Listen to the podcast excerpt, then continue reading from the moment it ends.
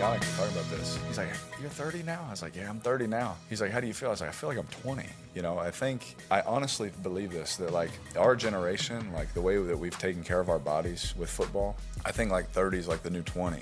I feel like I could play another 15 years, like without a doubt. Like nothing's hurting. You know, it's like middle of camp, and I feel great. You know, I feel strong in the weight room. I feel fast. I feel explosive. And it's just, I think it's the way we train now. I honestly feel stronger, faster, better than I did when I first got to the NFL. And that comes with more knowledge on how to train and how to eat and how to take care of your body. I'm sitting here year eight and I remember people ahead of me talking about year eight, like, oh, miserable, and they can barely walk out of bed. And I'm like, I'm blessed, man. I don't have those problems. And I've had broken bones and all these things, but I, the way they rehab and stuff nowadays, I feel great. I think we're fortunate because I do believe we have some talented players on this team that, that have plenty of grit. Look, I, I think there was a number, I've said this when I walked in, there was a number of guys that were here, and I, I think Patricia and Quinn did a great job of, there's no turds here. There's no bad guys. Like, these guys work now. You know, we don't have guys, uh, I'm lazy, blah, blah. We don't really have those guys. That's a good thing. Just crushed my dreams. Boom. Sadness. That's the one. All right, before we get to Derek Carr talking about playing for another 15 years, Adam, did you see Urban Meyer says this morning that there's still an open competition between Trevor Lawrence and Gardner Minshew? Urban Meyer is going to run a college program right up until the day he gets fired. Jared's excited. Jared's bought into the guy. He he loves Gardner Minshew a lot, and he's very upset that Gardner Minshew is not going to be a starting quarterback. I just think he deserves a shot, and I'm thankful Urban is giving him that shot.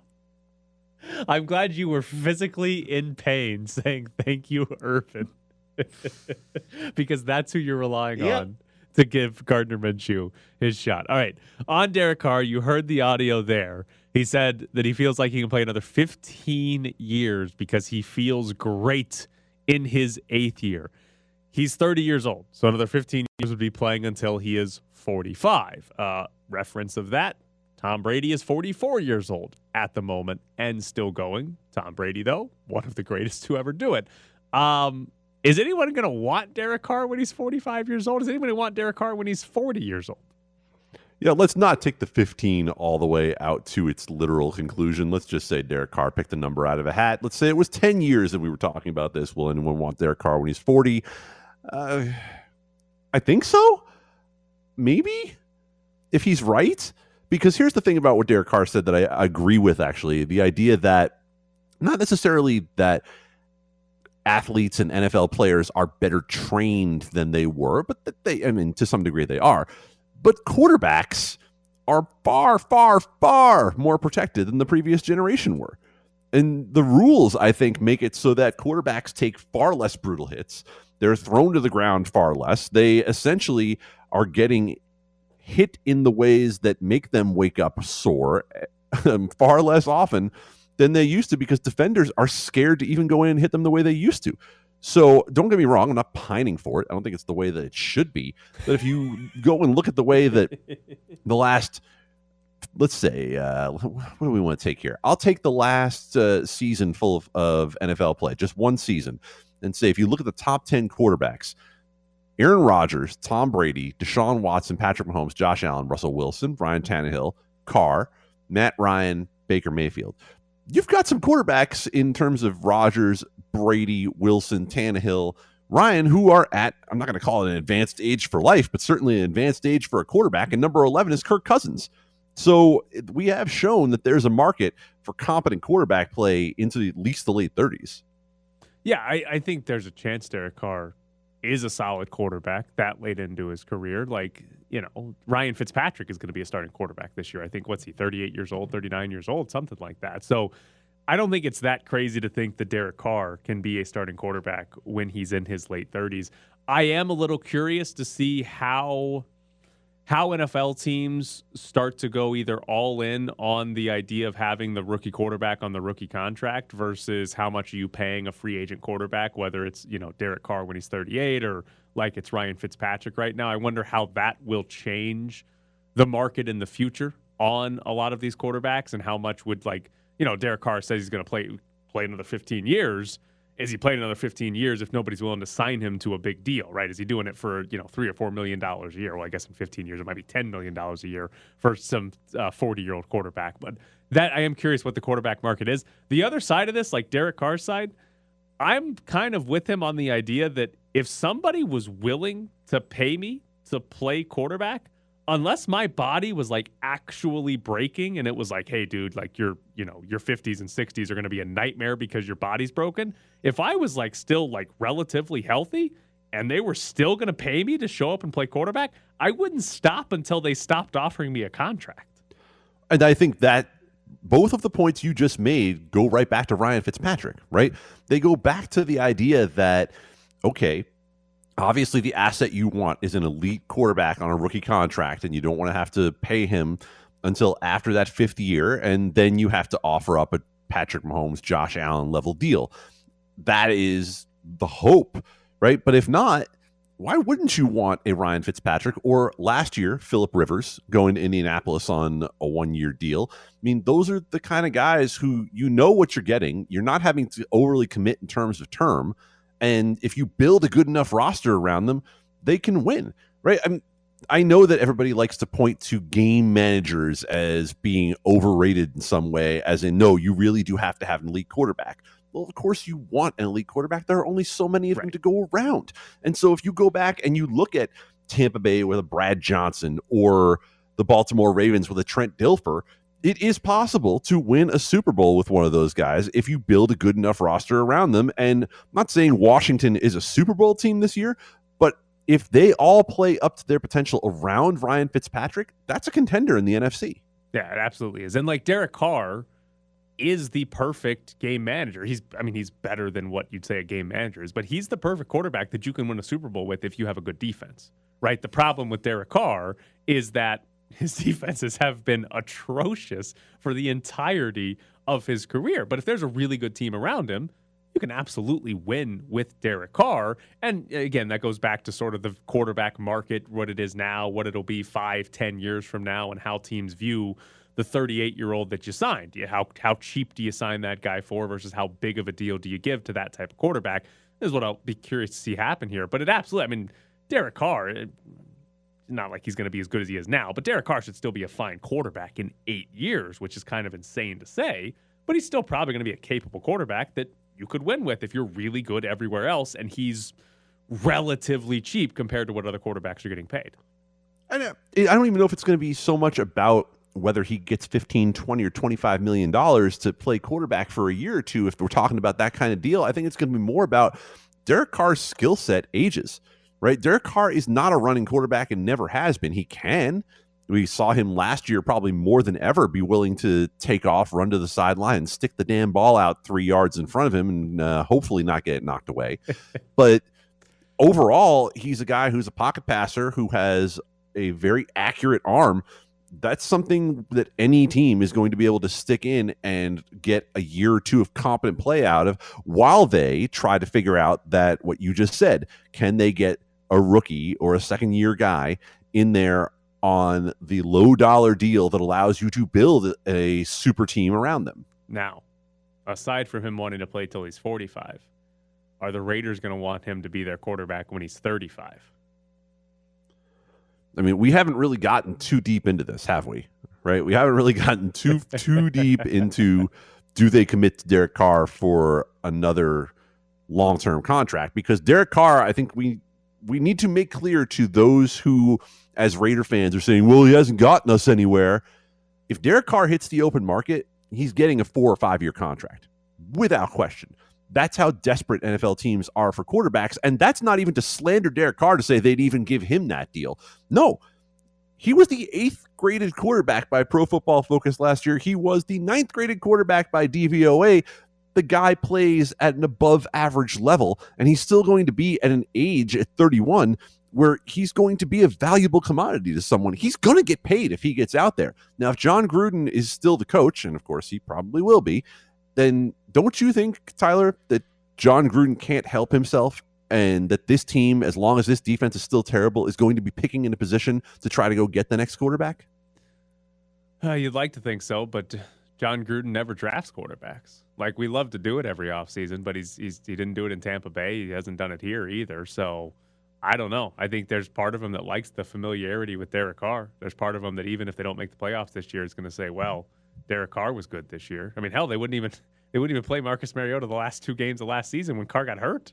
Like it was a perfect chance to play Mariota and see, hey, uh, how's this guy look? They didn't even do it last year. So I, I don't know what John Gruden's going to do with his quarterback position because I think he likes Derek Carr a lot. I just eh, when you don't win, it's hard to keep bringing the same guy back, even if it's not his fault. So I, I don't know how John Gruden's going to view that. It's one of the biggest questions of this offseason is if the the next offseason, if the Raiders miss the playoffs again, what do you change? Because you've been changing the defense every year for four years since John Gruden has been here. You can't just keep doing that and expecting anything to change. Look, the single biggest problem that the Raiders have right now is John Gruden talent evaluator. That's it over everything else. Because John Gruden, the play caller, has shown that he can get this offense to a competent level. But John Gruden, the talent evaluator, is what's holding the Raiders back. John Gruden, the final decision maker on drafting and free agent signings, is what is holding the Raiders back. That's it. Period.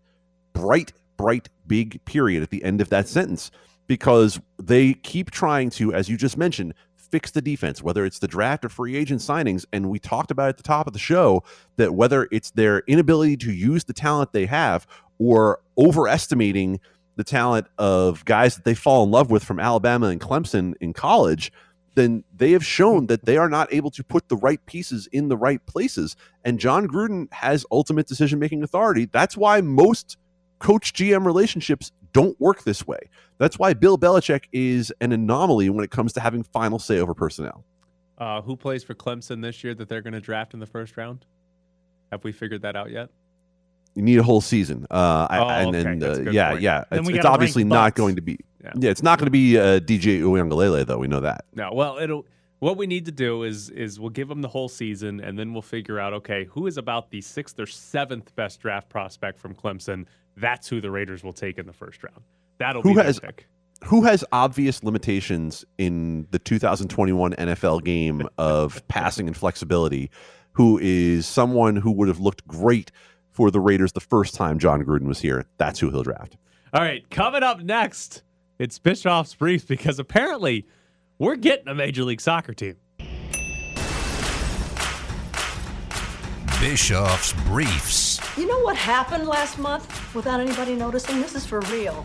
Webster's dictionary expanded the definition of the word literally to include the way it's commonly misused. Bischoff's Briefs. So the thing is, we no longer have a word in the English language that means literally.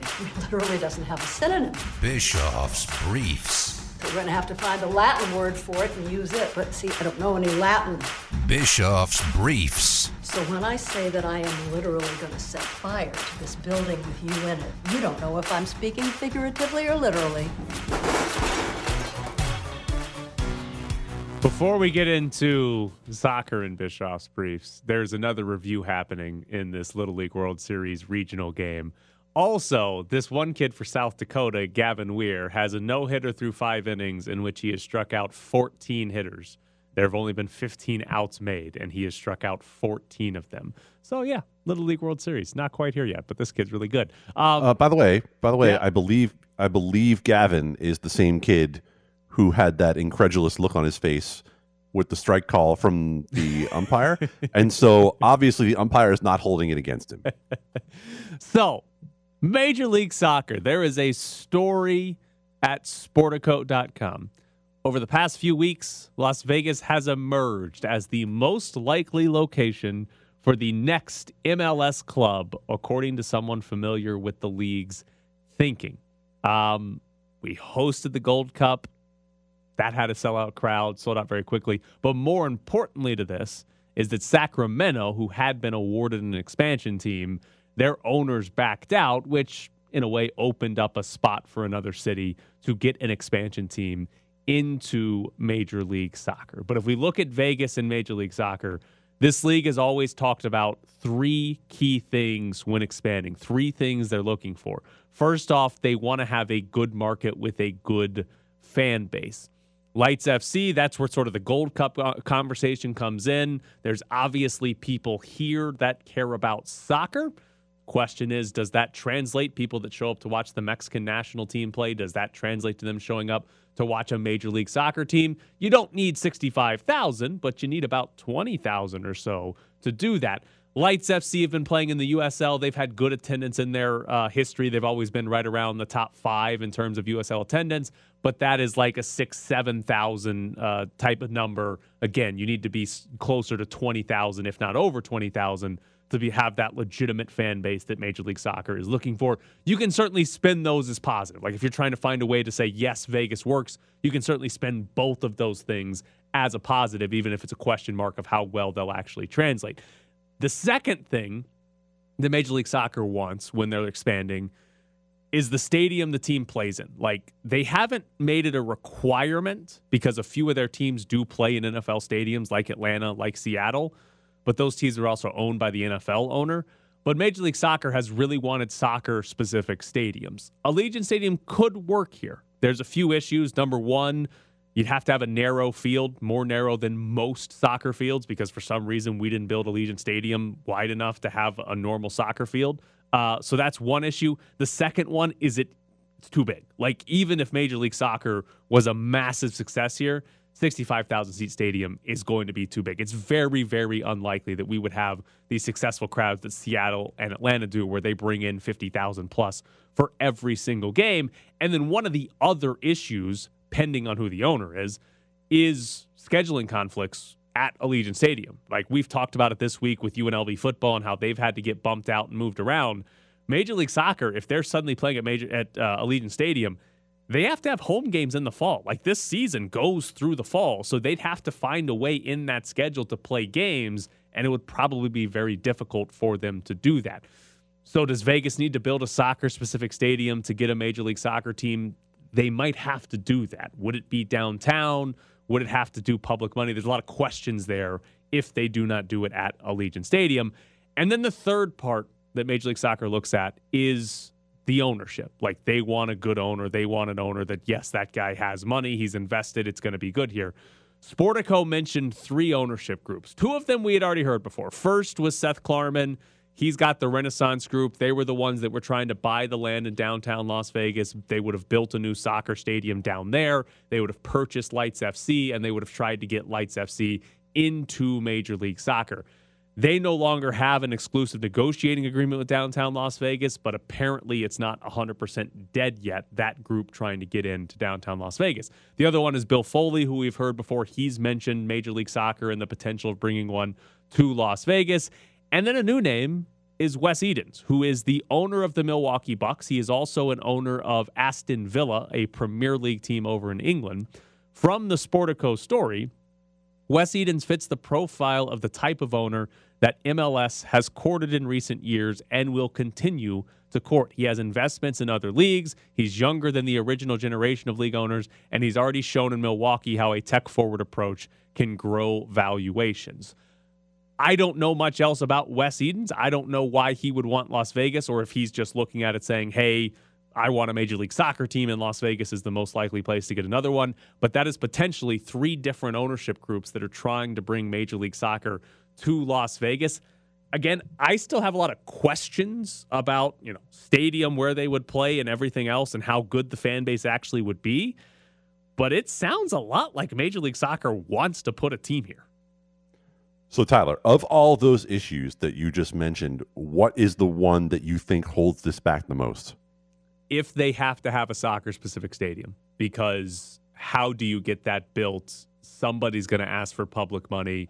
And if we don't have an appetite to give the Oakland A's any public money, are we going to have an appetite to give a Major League Soccer team public money? That to me is the biggest hurdle. Now, if they decide, if Major League Soccer and whoever this potential owner is decides, that Allegiant Stadium can work, that they can figure out a way to make it work, then that's not an issue. But I I'm skeptical that they would actually decide to go with Allegiant Stadium. So soccer specific stadium is my biggest issue or biggest hangup as to Major League Soccer actually coming here.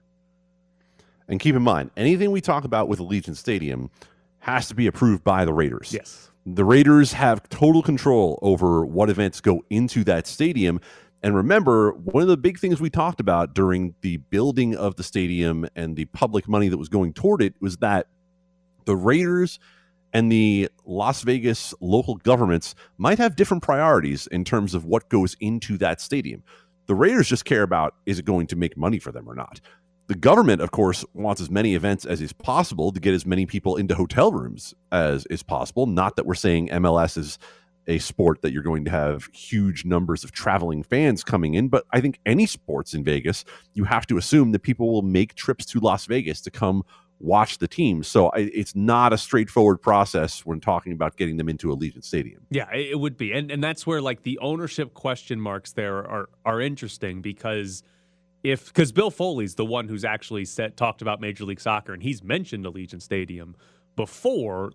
Bill Foley would have to work with Mark Davis, and Bill Foley would have to take instruction from Mark Davis on what his soccer team could do. And it it does make me wonder: Does Mark Davis have any interest in owning a Major League Soccer team? Because if he did, then Allegiant Stadium would all of a sudden make a lot more sense. Because when you look across Major League Soccer, I think all the teams that play at an NFL stadium are owned by the NFL owner. Seattle is, Atlanta is, uh, Bob Kraft owns the team in, in New England as well. And I'm trying to remember if there's another one, but those are the three main ones where the owner of the NFL team owns the Major League Soccer team. So Major League Soccer views it as okay, like the guy who's controlling everything at that stadium, he has an interest in our Major League Soccer team. Whereas in this case, if if say Bill Foley or Wes Edens owns it, but Mark Davis is in charge, the Raiders are in charge of the stadium, then now you've got that issue where you've got to deal with a third party who's not going to care about the Major League Soccer team's success as much, who's going to say, yeah, whatever,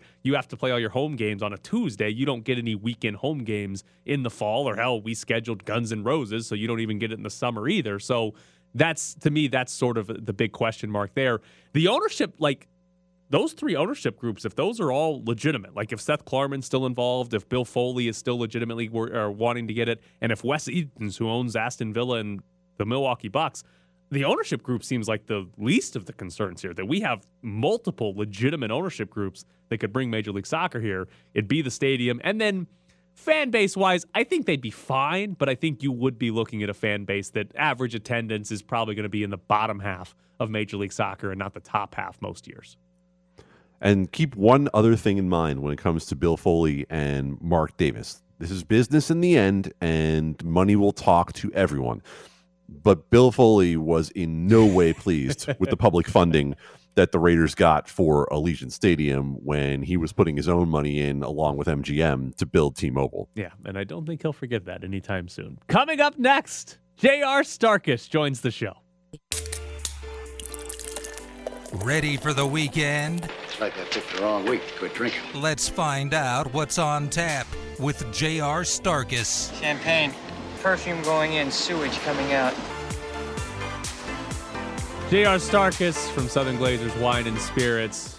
Also, thanks to Liquor World. Uh, J.R., do you like the Little League World Series?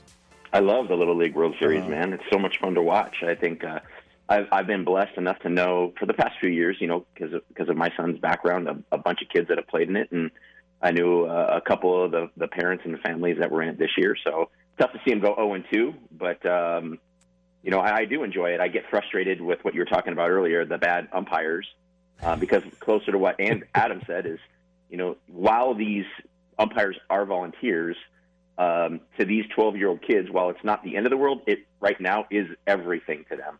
And the least we owe them is a fair strike zone and having a ball be called a strike that's a foot outside that the catcher had to reach for is atrocious. Are you watching South Dakota, Nebraska right now? I'm not. I am. Uh, my full attention is on you, sir. Okay, I appreciate it. But uh, this kid Gavin Weir has struck out 16 batters in five and two thirds. They just put a graphic up there. He has struck out 30 of the 35 batters he's faced in the two games of this regional. Here's what, here's what I- I think it's awesome. But here's what happens a lot of the time. You have these kids that are incredibly skilled for 12 years old. That that young man, I'll bet you, has been playing up and probably been playing with older boys for quite some time uh, in a club ball team, and he's probably been pitching at a 14 year old clip at least from 60 feet six inches.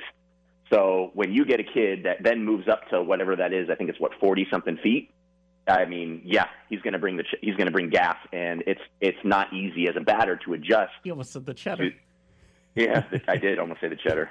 Um, um, but it's not easy to adjust to something like that. Like that's that, that ball's coming in quick. When you see 12 year old kids having to hit equivalent of you know 95 to 100 miles an hour or something like that, uh, it's a it's a tough adjustment. So I, I, I was I know young men that have been able to play at that Little League World Series or in the regionals, and they're very very very good baseball players and still playing today and um, they struggled even then. So there's some there's you know it's miniature, but it's talented. Well, he just finished off a six inning no hitter where he struck out 17 batters, only one guy? Uh, 78 pitches. Nice. Yeah, very Yeah, you, I mean, if you're a coach, you just got to be like, dude, take a strike. Let's hope to get this pitch count up. Hope to get him out of here. Um, how do you feel about instant replay? Because watching these, they they the ref or the umpires will occasionally go walk behind a fence, put on a headset, start looking at a monitor, and come back and change a call. So I like instant replay. Um, I hate the fact that it slows things down so much. Um, you know, I don't know. I'd be interested to know, like, even at the pro level, what, and maybe Adam knows, what they're actually listening to on the headset that they couldn't just get on the headset and the guy on the headset goes, yeah, he's out. And then you're like, all right, you're out. Like, what are they spending so much time doing? Because they're not looking at a monitor. They're not change, you know, they're not doing it themselves. Like, at least I feel like in the NBA, they're looking at stuff themselves. Major League Baseball, they're just listening to somebody in a headset. So what are they listening to that the call can't be almost instant, where the, uh, that they can just be like, "Yes, you're out," or "No, you're safe," right? So it, it- yeah, it depends on the sport. It depends on what sport you're talking about. So in Major League Baseball, you know, you get the two guys walk over there, they put the headsets on, and everything is being done from uh, from downtown New York. Like they basically are just listening, The- and what they're listening to is whoever's in the replay center is going through the 7 10 12 angles that they have and talking through it and then explaining to them okay you know uh, we don't have enough evidence or this or that and the biggest problem with baseball is that they don't come on a mic and explain Right? what happened Oh, I that's hate what we need Oh, that is the one thing NFL has done better than any other league, and the NBA's gotten better about it. But announcing to the crowd and effectively the TV audience what the hell is going on. Like even in hockey, sometimes they don't do it every time, and in baseball, it's a nightmare. They just walk out and sort of point out or safe. That's the one thing the NFL has just crushed everyone with officiating on is announce to the television audience and the people in the crowd what the hell you're doing. Can you imagine how how raucous it would be if you know? Because some of the NFL explanations are horrible, and you're looking at the instant replay on TV, and you're still saying to yourself, "What? what?" Can you imagine a, a, a major league umpire, a little league umpire, having to get on the microphone and explain how they see the ball touching the inside of the glove before the runner gets to first base, and looking at the instant replay on the screen and clearly seeing something different and and having them explain it and just the booze raining down. I think it's probably a safer thing for those umpires. it's just like, yeah, you're out, bro. All right, are you you're making us a drink called a Hemingway today? I am, but first I have to complain to you. Is because Ed's not here? No, because Oh. it's been like a couple weeks and I haven't heard anything about horses. Now I'm hearing about chickens, and I've got no updates. And I am I'm quite as a as a fan. I'm furious that I'm not. Oh, oh no, no jr we were we were almost through a whole show without the horses oh. So, all right, I will say we. What is today? Thursday. I don't think we've raced Yeah. anything this week. I think we've we've we've relaxed on the racing for this week because we've run into some some walls with our horses. But I will I will take some blame. Last week we raced quite a bit, but I was on vacation and was not sending ah. out any links to anybody. So I I apologize for that because I was barely paying attention to when we had races last week as well. Uh, we are going to have chickens. If you're interested in that, eventually in October, I'll send you some links to some chicken races. Uh, That's would the plan there. But yes, the next time we put some of our horses in a race, I will make sure to send you a link. I know you are one of our biggest fans, and I, I am Mhm. sorry I have let you down. I apologize all for that. Um, Fair enough. But hold on, this Hemingway drink is it named after Ernest Hemingway? It is, as a matter of Okay. fact. Yeah. Ed, Ed's going to Yeah. be disappointed simply because he loves Ernest Hemingway. I know, I know. It's his, it's his, it's his like idol, his favorite author. So, and it's funny because they couldn't be more opposite when it comes to the drinking thing. uh, so, you know, the the things that are you know so funny about is Ernest Hemingway notoriously hated sugar, which we obviously know Ed is a fiend of, and and so the Hemingway daiquiri comes from uh, a, a kind of a morph of the actual daiquiri itself. And the legend, as most of these stories are, because it, you know, and naturally speaking about a writer, it seems interesting, but you know, a lot of these stories weren't documented, and it's just kind of as, you've researched it. But the most widely regarded and followed story is that Ernest Hemingway had walked into a bar and tasted what he felt was was a was a drink called you know that was a daiquiri, and he said while it wasn't bad, it had too much sugar and not enough rum. So what he suggested is that you remove the sugar altogether and double the rum. So the drink would have four ounces of rum in it, and that's the way that Ernest Hemingway liked to drink it, and that's why the Hemingway daiquiri ha- has also been called the Papa Doble. Papa is because when he was in Cuba, that was his nickname, and Doble because it was the amount of booze doubled Papa Doble. Um, but over the years, the bartenders in this bar had to take the drink and basically uh, tweak it so that way people could actually consume it because otherwise it was terrible. Yeah, true. So they would do it with two ounces of rum, uh, a little bit of lime juice, three quarter ounces of lime juice, and they used a maraschino liqueur. Maraschino is made from the Marasca cherry. It's a, a very um, a popular Italian liqueur that does have some sugar in it, but it was still booze, so they figured he would enjoy it because it was still boozy while being offering a little bit of sweetness. Um, and then they also added a little bit of uh, grapefruit juice, fresh squeezed grapefruit juice. Um, and they took those ingredients, shaken them together, and that's what became the Hemingway daiquiri. And so that's the drink that I make uh, for you today. Um, except I do it, like I said, with two ounces of rum. I do it with three quarter ounces of lime juice. I do it with an uh, half of an ounce of maraschino. I add a little extra ruby red grapefruit juice. I add an ounce instead of a half of an ounce, and I add just a like an eighth of an ounce, a dash, if you will, of simple syrup. Because even the drink that I, I I said before, without the additional sweetness, to the American palate, it's a little too dry. So adding the just a little bit of the simple syrup, a dash, to me, as I've made these drinks over the years for many patrons over the bar, um, it was more accessible to their palate, and they really enjoy them. It's a phenomenal drink. It's shaken. It's served in a cocktail glass with just a grapefruit garnish, uh, and, and, it's absolutely a, a wonderful, a wonderful uh, change to the typical daiquiri. But because the uh, National Rum Day is coming up, I believe it's on the 14th, if I'm not mistaken, 14th or 16th is National Rum Day. Um, I figured I would make something else and tell you a little story about our friend Ernest Hemingway, even though Ed can't be on, and they're complete opposites. Would Ernest Hemingway scoff at you while you made this drink? Well, he wouldn't scoff at me while I made it. He would probably scoff at me when he tasted it, though, because he would it would taste too sweet for him, and it didn't have enough rum. Um, I'm just trying to make it so you can palate it, uh, you know, so you can you know, make it palatable for you. Uh, where he was a very unique individual, and he, he used to like his drinks um, like frozen. So because he liked them really cold, so that way it would go down easier and you couldn't taste the booze as quickly. But he liked to power down as much booze in one drink as humanly possible, and that's what he was known for. Uh, so there you go. That's that's Ernest Hemingway in a nutshell, I suppose. One of my favorite stories, this is about Winston Churchill, is that famously he liked his martinis as long as there was vermouth in the room, that counted. Yeah, you know, and so that would just be gin or vodka. That yeah, that's literally martini. just Um, drinking yeah. straight gin. Yeah, so that you're just drinking straight gin or straight vodka. That's martini is what makes, or, or the vermouth is what makes the martini. If you're leaving it out, then you're just drinking large shots of booze, essentially. Did did do you know like did Ernest Hemingway drink what's commonly known as the Hemingway drink, the one you were describing with grapefruit juice, or did that like come No. along after he had died?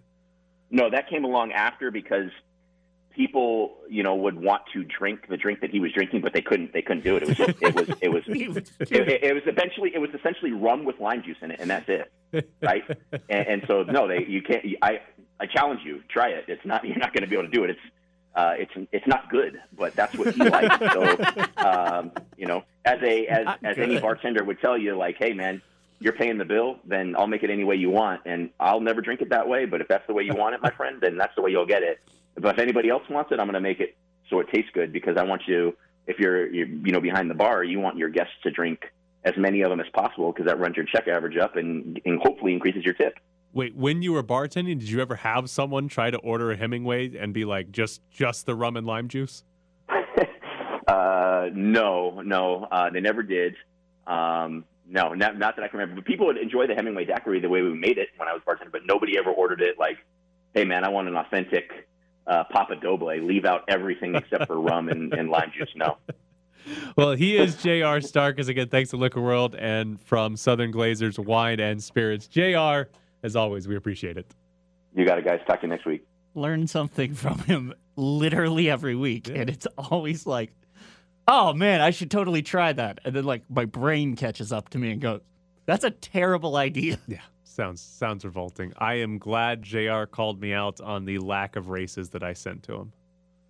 Get the horses in the show. It's very important that You we have have tickets horses to give show. away. We do have tickets to give away for anybody that wants to go see Sebastian Maniscalco. He is coming to the Wynn at Encore Theater. We have tickets for Saturday, August 21st. A pair of tickets. You can buy them at Ticketmaster or you could win a pair right now to go see Sebastian Maniscalco on the Nobody Does This tour. We will take caller number five at 702 364 1100. That is 702 364 1100. Caller number five will win a pair of tickets to go see Sebastian Maniscalco.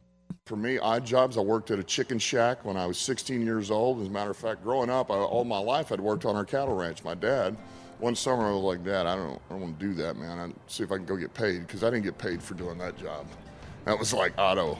Anyway, so I worked at a chicken shop, chicken shack, and uh, I learned how to clean chicken, and I could do it blind over and over, and I'll never do it again. So I appreciate everybody that does that type of work because it, it got old quick. But uh, anyway, that was my odd job. And as a matter of fact, so I did that for a while, and, I, and finally one day he let me work the window. I get to work the window. The window was here. This was the top of the window, so I would stick my head through. That was awesome. But um, but I did get paid better, so it was good stuff. Appreciate you guys. That was Dan Campbell, the head coach of the Detroit Lions. Um, Adam, do you think media members in Detroit are just trying to figure out ways to ask him the strangest questions to get the strangest answers? Do you think you have to ask him a strange question to get a strange answer, Tyler? Like media members in Detroit right now are so happy that they no longer have to deal with Matt Patricia that I'm sure that they just walk in, put their recorders down, and they're like, "Go." We don't even ask you a question. Go. What, what do you want to talk about, Dan?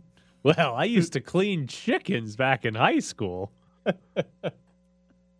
what Back when I was a reporter in Arizona in Flagstaff, uh, for a while I covered City Hall, and the mayor had a reputation for just saying outrageous things. Um, He was not a politician by trade; he was a former grocery store manager, um, and so there were times where I was kind of slow on news, and I would make an appointment to go talk to him. And I would just put the recorder on, start having a conversation. And I'd be like, let's just see what he says. Let's just see what he talks about today. And I feel like Dan Campbell has entered that territory before he ever coaches an NFL game as a head coach.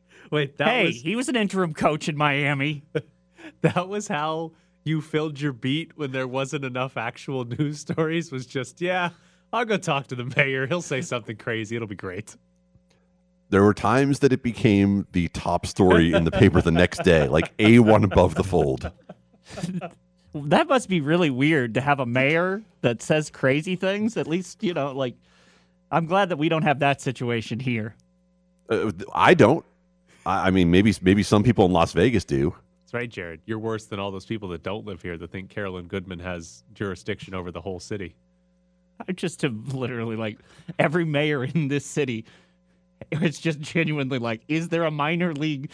Is there a minor league water polo team that we could be giving money to? Okay, I have an important question for you, Adam. Have you ever eaten a McGriddle from McDonald's? No, I'm Oh my pretty loyal to the uh, to the sausage McMuffin with egg.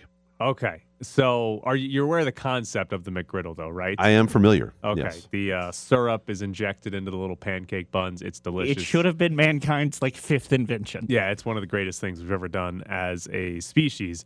Um, apparently, on the first episode of Hard Knocks, they showed Jerry Jones eating a McGriddle, and he took the time to add more salt to his McGriddle. And I cannot, for the life of me, because I love McGriddles, fathom eating. Good. They've got sausage ones, they've got bacon ones, they even have chicken ones. I cannot fathom biting into one of those and thinking, you know what this needs is more, salt. Think about it this way, though. Jerry Jones is at the point of his life where it's all about trying to preserve, right? Like just keep what you have. Do you think that the extra salt is just meant to try to preserve what is left of Jerry Jones? This is somehow treatment, is what His- you're saying? His doctor, his doctor was like, "Well, I guess you. I mean, your liver needs electrolytes after all that Johnnie Walker Blue." So he went, "All right, I'll just start salting my fast food." well, like, don't you think that that Jerry Jones, i- i it's kind of like dry aged meat at this point? Like you're just trying to cure Jerry Jones in some way, just to make sure that he can last longer. we, we don't want Steven in charge, Jerry. so, I McGriddles are delicious. Don't put salt on them unless you are trying to preserve your aged meat like Jerry Jones. And as Jared suggested, maybe it's not even Jerry Jones's idea. It's everybody else around the Cowboys saying we don't want Jerry Jones to go. We we need to keep you in charge because we're afraid of what might actually happen next if Jerry Jones doesn't salt his McGriddle before he eats it. Oh, incredible. Well, the most important part about that is who do you think suggested it? The only person willing to hire him as an NFL head coach, I think it was Mike McCarthy. Oh, okay, yeah, that guy. That's a guy who order who when he goes through the McDonald's drive-through goes, "Yeah, can I get extra salt, fresh fries?" Okay, last thing on the show today, Adam, just to make sure you feel 100% disappointed in me before we let you go until we talk to you next week.